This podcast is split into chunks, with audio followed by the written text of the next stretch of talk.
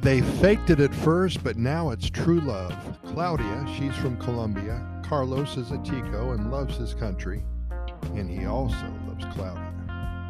Well, at first it was just an arranged marriage. That happens here in Costa Rica, as I'm certain it does in other countries as well. Way back in 2004, Claudia and two of her friends visited Costa Rica. A little vacation, sun and fun, a few nights camping, and lots of days hiking in the national parks. Few days at the beach, coffee plantation tours, four days spent at one of the all inclusive resorts up by the Arenal volcano. Claudia and her friends were slowly, no, quickly, falling in love with Costa Rica. So free, so beautiful, and the nature and biodiversity were pulling Claudia into their unrelenting grasp.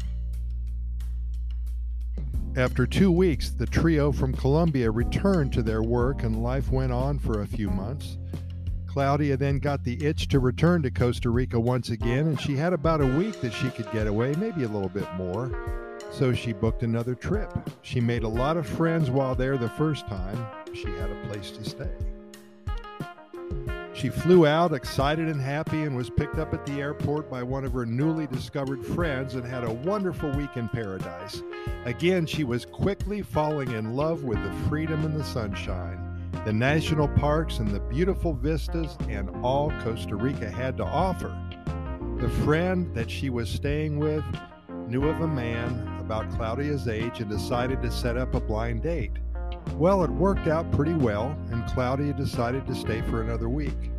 They weren't falling in love, nothing serious, but they enjoyed each other's company, and now Claudia was getting the idea in her head that she wanted to stay in Costa Rica and make a new life here. She had no ties back in her home country, just a dead end job working at a luxury hotel in Cartagena.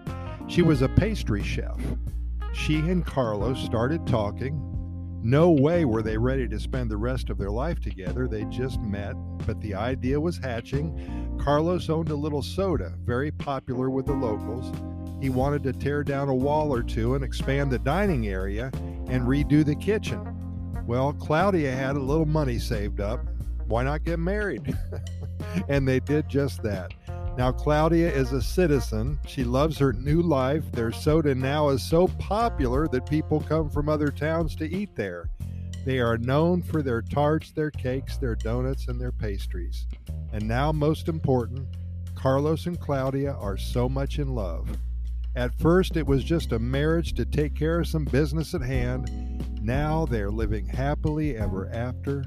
And that, my friends, is the power of Pura Vida here in Costa Rica.